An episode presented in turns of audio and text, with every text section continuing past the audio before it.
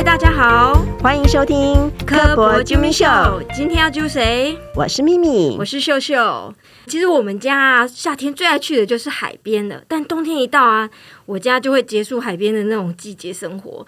因为冬天的时候，海风实在太恐怖了，沙滩上的沙子在强劲的海风吹送下，那个打在身上啊，你就会听到我们家小孩一直哇哇叫，一直喊说：“妈咪好痛，好痛，好痛！”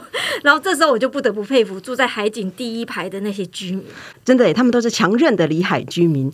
冬天的海边啊，虽然很冷，住起来觉得很不舒服，但是我觉得到了夏天啊，就不得不羡慕他们。就是门一打开呢，大海就是他们的冰箱，要蛤蟆有蛤蟆，要螃蟹有螃蟹。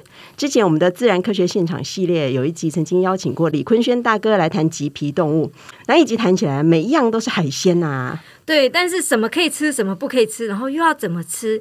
应该都是靠先民累积起来的经验。那这一季的前面我们有谈过了李山，谈了一些李山人们如何跟动物共存的故事。但在谈李山的同时，当然也不会忘了谈里海。除了吃，沿海地区的居民应该有更多他们为了讨生活与大海共存的经验。我们今天呢，就邀请到一位我心心念念十年一直想要邀请来的老师，就是嘉义大学生物资源学系的副教授邱玉文老师。老师好，哎，各位听众朋友，大家好。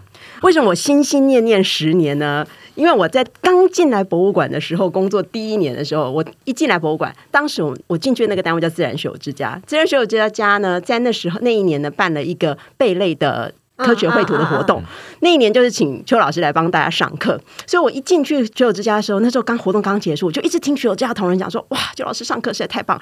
哇，邱老师上课实在太有趣了。”从此呢，就种下了我一个我一定有机会，一定要见见邱老师，一定要邀请他来的心愿。有刚刚有觉得老师真的非常有趣。那一般呢，我们常听到的“里海”这个词，讲的是人为经营啊，或生活区域跟自然环境交界之处，像农田啊、次森林那些。那邱老师，“里海”呢？“里海”指的又是什么样的环境？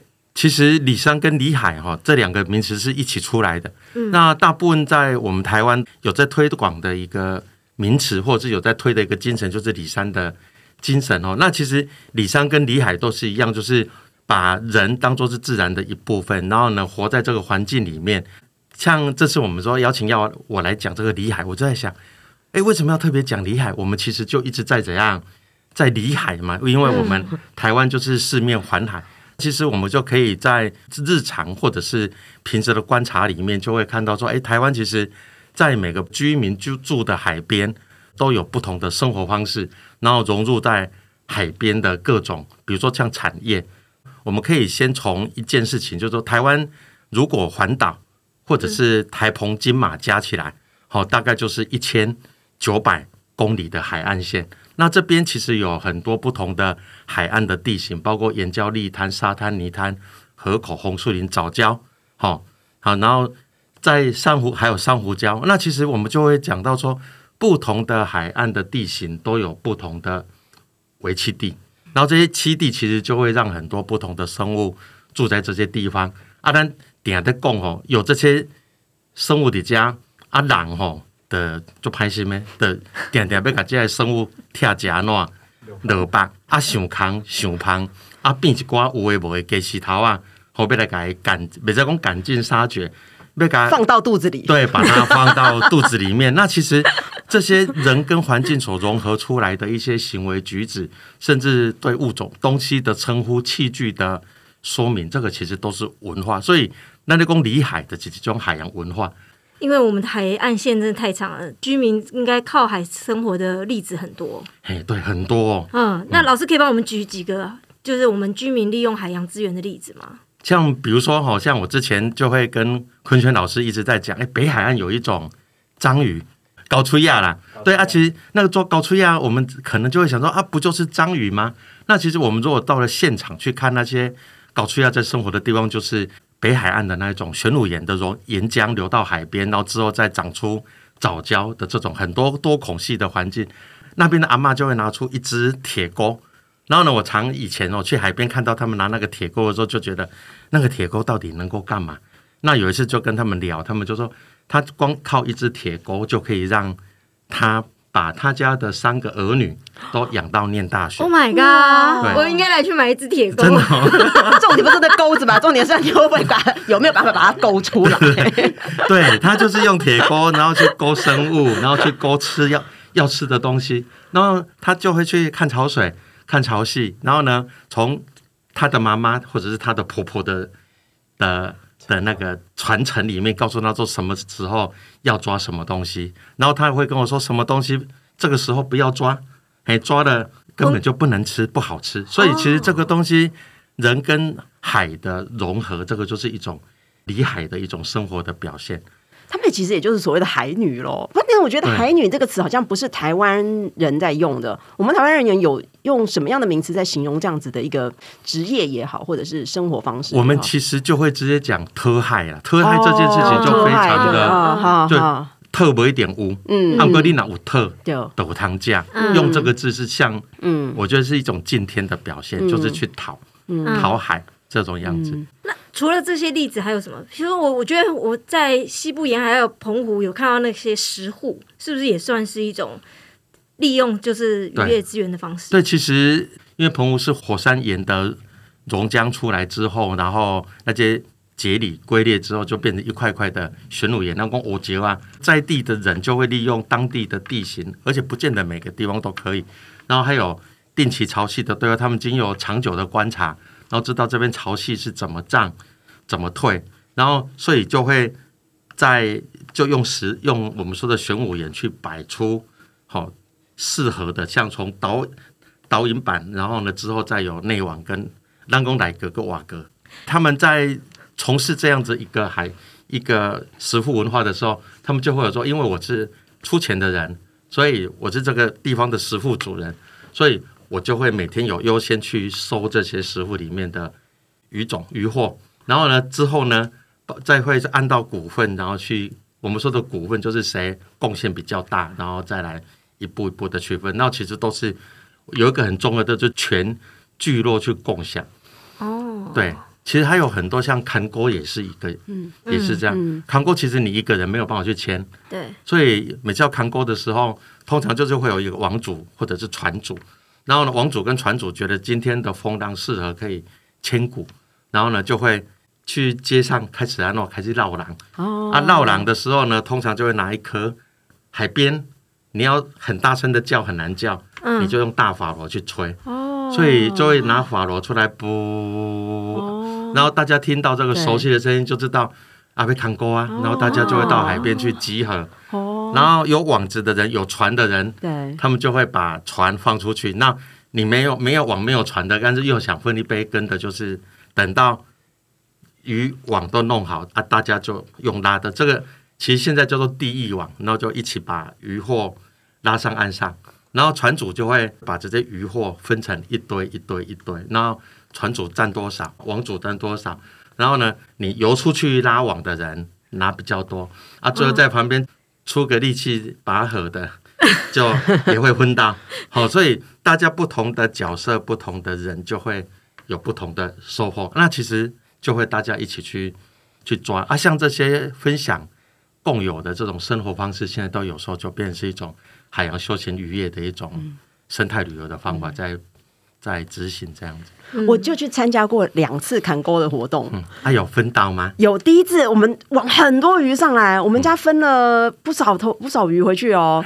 第二次都没有，有网到一点点鱼啦，但是不多，所以那次好像没有分到鱼。对，有的时候现在就是近岸就拉不到鱼，嗯所以我们有时候在推那个千古文化的时候，嗯也会推的、推的很辛苦。不过我们会都会跟来参加的人说，那个体验海洋的精神，嗯，那重过于实际上把鱼带回去的那种收获。所以其实这个也反映到我们的海洋的近岸的渔业的环境的破坏跟资源的匮乏的那种现象。对，而且老师刚刚说用大法螺，现在在海边我根本没看到法螺，所以你下次约我的时候不能用赖传讯给我，要用法螺呼叫我。对，我就怕以后真的都用赖传讯就毁了。我应该下次带个法螺来吹给大家看，这样子。这样听起来感觉以前很容易捡到大法螺哎。应该不容易呀、哦，对，大法螺应该不容易。台湾西半部沿岸可以捡到法螺吗？法螺不容易。啊，不过会对。捡到白法螺，哦，嘿，会有白法螺，不过那个都是要伸，就是船要伸脱的、嗯。的网。然后大法螺其实都是就被当做是一个法器，然后就是因为你需要，所以我特别带来卖你嗯这样子。所以那个都是交易来的，那个不是当地对原来就会有的东西。对那个贝壳的交易其实是很无法想象的。嗯对，嗯嗯，所以其实他们这些沿海的居民，他们在利用这个沿海的资源的时候，其实是非常受到这个沿海原来这个地方环境的影响。所以他们有什么样的环境，他会发展出一个他们属于他们这个环境特色的一个呃利用的方式。对，比如说哈，我们来讲鹅啊，嗯，有吃过鹅啊嘛？对，有然后一盘鹅啊端到你的面前，你会知道它是哪里的吗？不会，不会不会，对不对？对啊，那其实如果我们再用同样一个鹅啊来讲好了哈，你看那个像台湾哈，像七股那一边，因为七股有西湖，嗯，或者是以前的大鹏湾是西湖，所以那边的鹅啊，通常就是用浮棚浮棚，然后垂挂。那你如果到了方院王宫那边，它是一望无际五六公里的那种浅泥滩，嗯，所以它就是用平挂的。然后有些地方就更直接，就是一根竹子插着，这个就是插插红花。哦，然后如果你用这样的概念哦去看的话，嗯，你如果到了金门，你就完全是不知道他们在干嘛了。金门它就用石条，就是一个一根一根的石条，然后就插在泥地上面，一然后就变成是，而且这个石条是可以传宗接代，我真的还有哦还有哦类似像像那个房契一，哦就是上面还刻字，这是谁家？皇家的。对，就是一张纸，然后就会写说哪边到哪边共几条是哦，谁的这样？对对对，是李家的。哦然后呢，李家哦，他如果要再往下传的话，就会像是一个地契一样再往下传下去。所以你看哦，那个因为不同的地方、不同的海岸的地形，嗯，然后呢，滩地的缓或者是西湖的深，然后或者是这边根本没有那些竹子，或者是没有那样子的条件，但是有很多的花岗岩，就衍衍生出不同的养科的方法。所以你看，那个要收那个竹棚的农民，他就要干嘛？他就要搭个小码头，哎，呦涨潮的时候，嗯，他的船才出得去。那可是如果在王宫那边的人要怎么办？我看到开铁牛车，开铁牛，甚至还有 还有黄牛，啊，还有真正的黄牛，所以他们要在退潮的时候才可以怎样，才可以出去。嗯。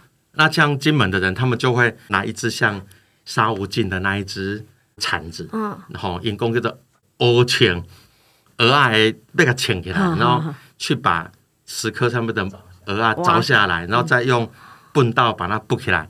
所以你就会看到，因为这样的一个地形，然后呢有这样的产业，每个地方都发展出不同的工具。那其实不同的工具、语言、文化、生活方式与海的融合，这个就是里海生活。所以不同的养的方式，吃起来的鹅啊有差吗？哎，肚子饿的时候 没有差，可是如果饱的时候，我就觉得哦季节上有差啦。哦哦季节上有差。我觉得我喜欢吃澎湖的，我们最近常常在说，只要有放爱进去就好吃了。我们有时候会带小朋友去那个苗栗那边的海边，它有那个石头上面就会长那个鹅啊，对，自己去挖。我觉得那他们住在海边的人去挖，他们都很厉害，他都直接把那个壳就可以敲开，然后把那里面的鹅啊肉拿走。这样、我们没有办法，因为敲不开来，我们都是要整个连壳带回去，他们都是直接在海边就可以处理了。对，所以只要让你住一个月之后，你就有这个样的技术。对，而且那些阿嬷很厉害。我上次去，他看我们都没有捡，他捡了一堆，他说啊，你们有带小孩，不用下去，直接那个旁边那个。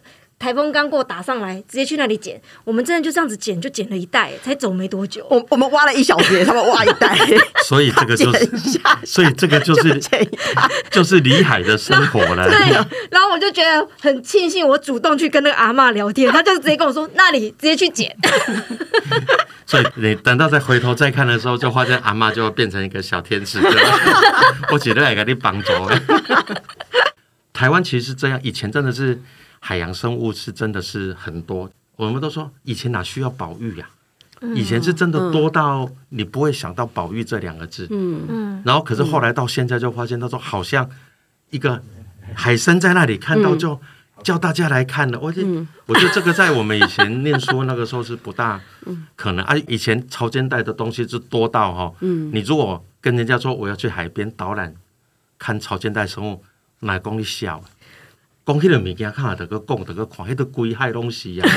嘿，然后可是到了现在，甚至小琉球的某几个海边，它是拉出一条一百公尺长、宽三十的，大概是一个范围，然后让游客下去走一趟上来，然后讲解里面的那一点点剩下来的生物啊，游客就会满足。我就觉得这个其实资源量就已经差很多。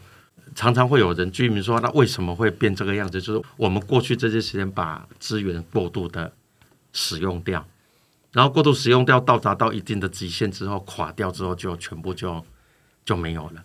啊，没有就很惨了。嗯，嘿，没有就真的是有一些一些叫做元素就会从生活里面消失。嗯嗯，对。比如说哈，我们常在讲，我在上课的时候常常问学生，你有听过？你们家的水瓢在喝水的那个怎么讲？台语？我不会，我不知道哎。那一个舀水嗯。洗澡嗯那个叫做好咖咖哦。然后呢，喝汤煮面的那个叫做好虾。哦虾我听过，我们我们讲暗虾。暗虾哈暗那个是什么字呢？暗是粥对。对。啊，我们说好是哪个字？是后。是后，那你想，我以前台湾，如果说我刚刚说台湾的海岸地形，从岩礁、沙滩、砾滩、泥滩、河口，其实大概北从香北从香山，嗯，再往南一路南到大鹏湾，整个其实都是沙岸跟泥岸交替跟河口的地形，然后这些曾经以前都是后。后在住很多后在住的地方，真的，它长得好特别。对，很特别。那可是呢，就后来就环境破坏嘛。嗯嗯，我们可以讲这样讲，就是大陆很多的渔网都卡在我们，都是晃到我们的近了。嗯，那个岸都只要有后都被抓走，所以这个物种就越来越少。所以少到最后，再加上我们把石化原料弄出来做成塑胶这个东西，对，然后塑胶变得便利了，所以舀水的东西哈。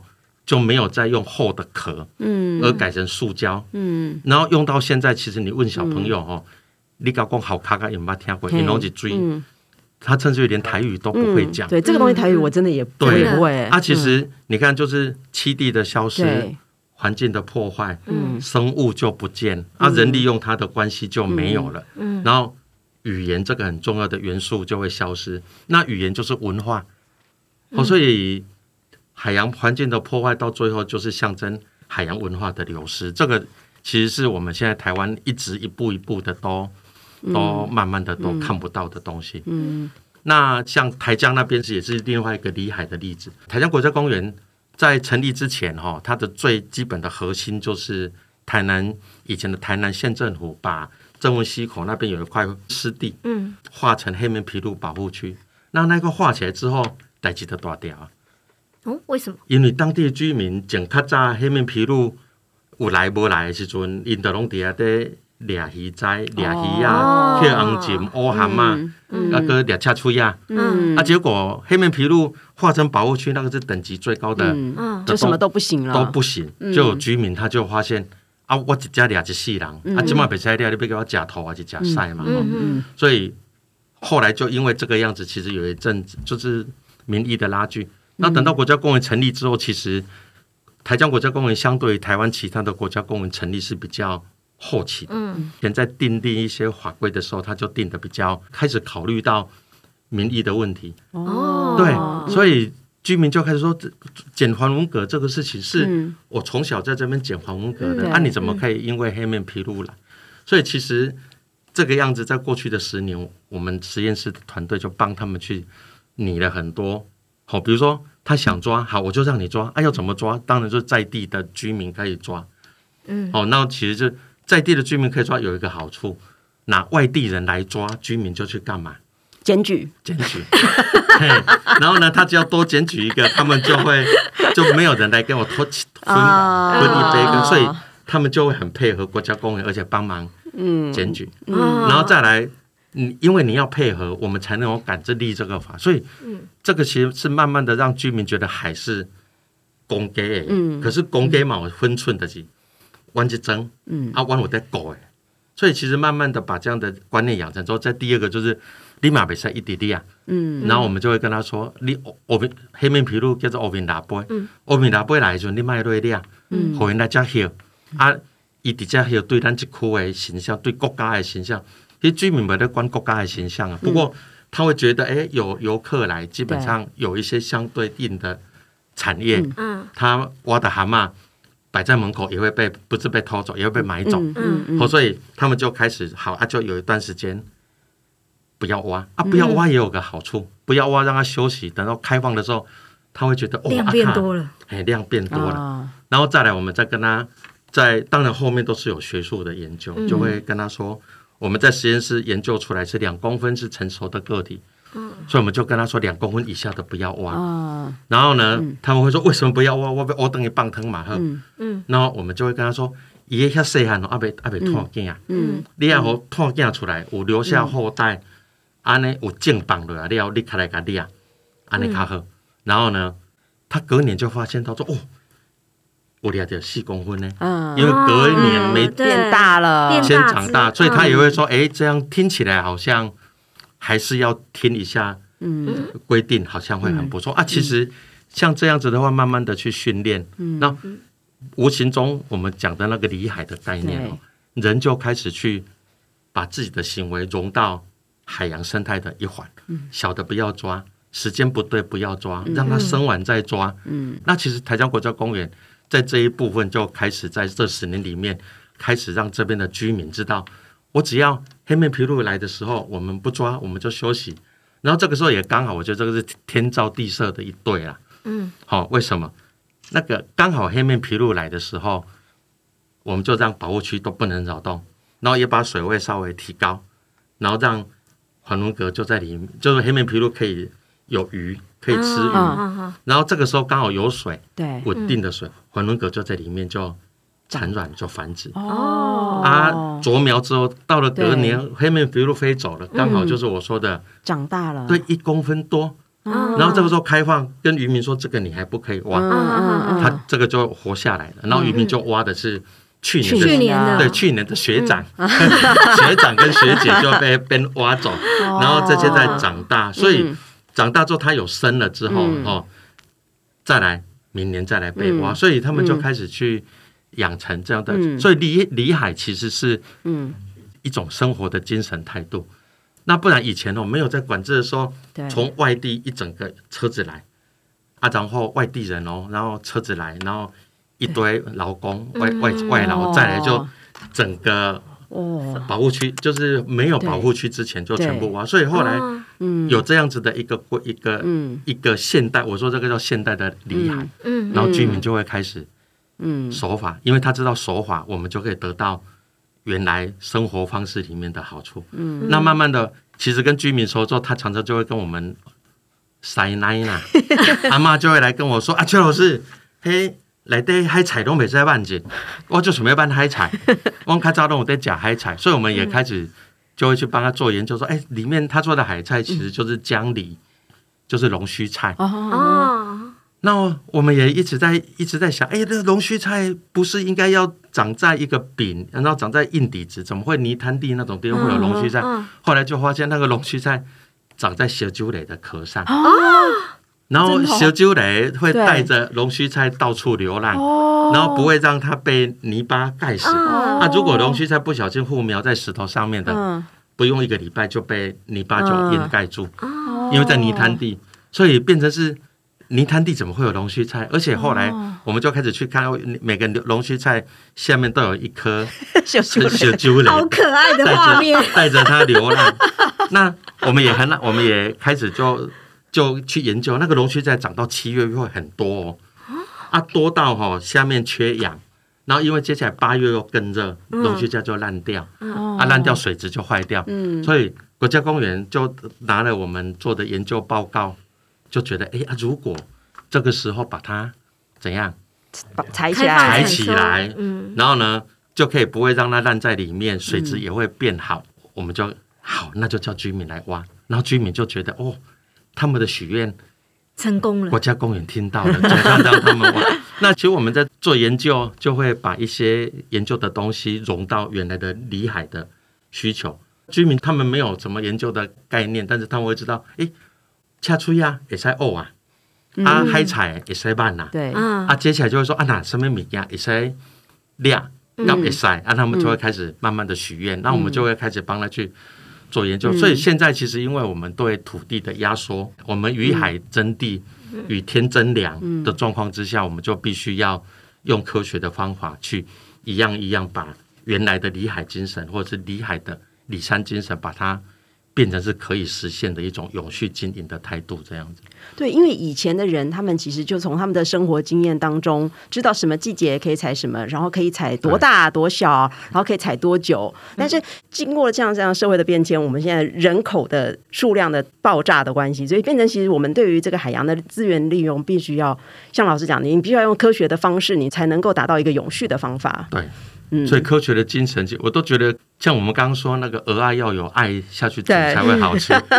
其实科学其实就要把对环境的爱嗯。融入，然后去做，去针对比比如说关键性的议题去做研究，然后把这个谜底解开来，然后它是真的可以对人类有贡献的。我有人说科学是美的哈，嗯。我觉得这样做出来的才是有美又有爱这样。嗯，真的 所以 有美里海又有爱李海应该就是一种有爱的生活态度。李海，就是有一种有美又有爱的生活。对，真的是这样。听了这一集，大家应该都对里海有更进一步的认识吧？海洋的沿岸除了提供我们休闲观光的场域外，也提供了我们不同的渔业资源。在不同的资源应用下，人们更发展出不同的产业或文化地景。当我们为海洋资源锐减而烦恼的时刻，更应思考里海所倡议的人与海洋共存的关系，走向海洋与渔业发展的永续目标。永续呢，真的是一个很重要的课题。其实，里海的居民呢，他们从自己的生活经验中发展出永续利用的模式，不仅仅是沿海的利用，永续的概念对整个大海的运用都是很重要的。科博馆环境教育课程中有一个教案叫“年年有余”，就是在谈这个议题。欢迎大家更深入的了解应该如何的运用我们的大海。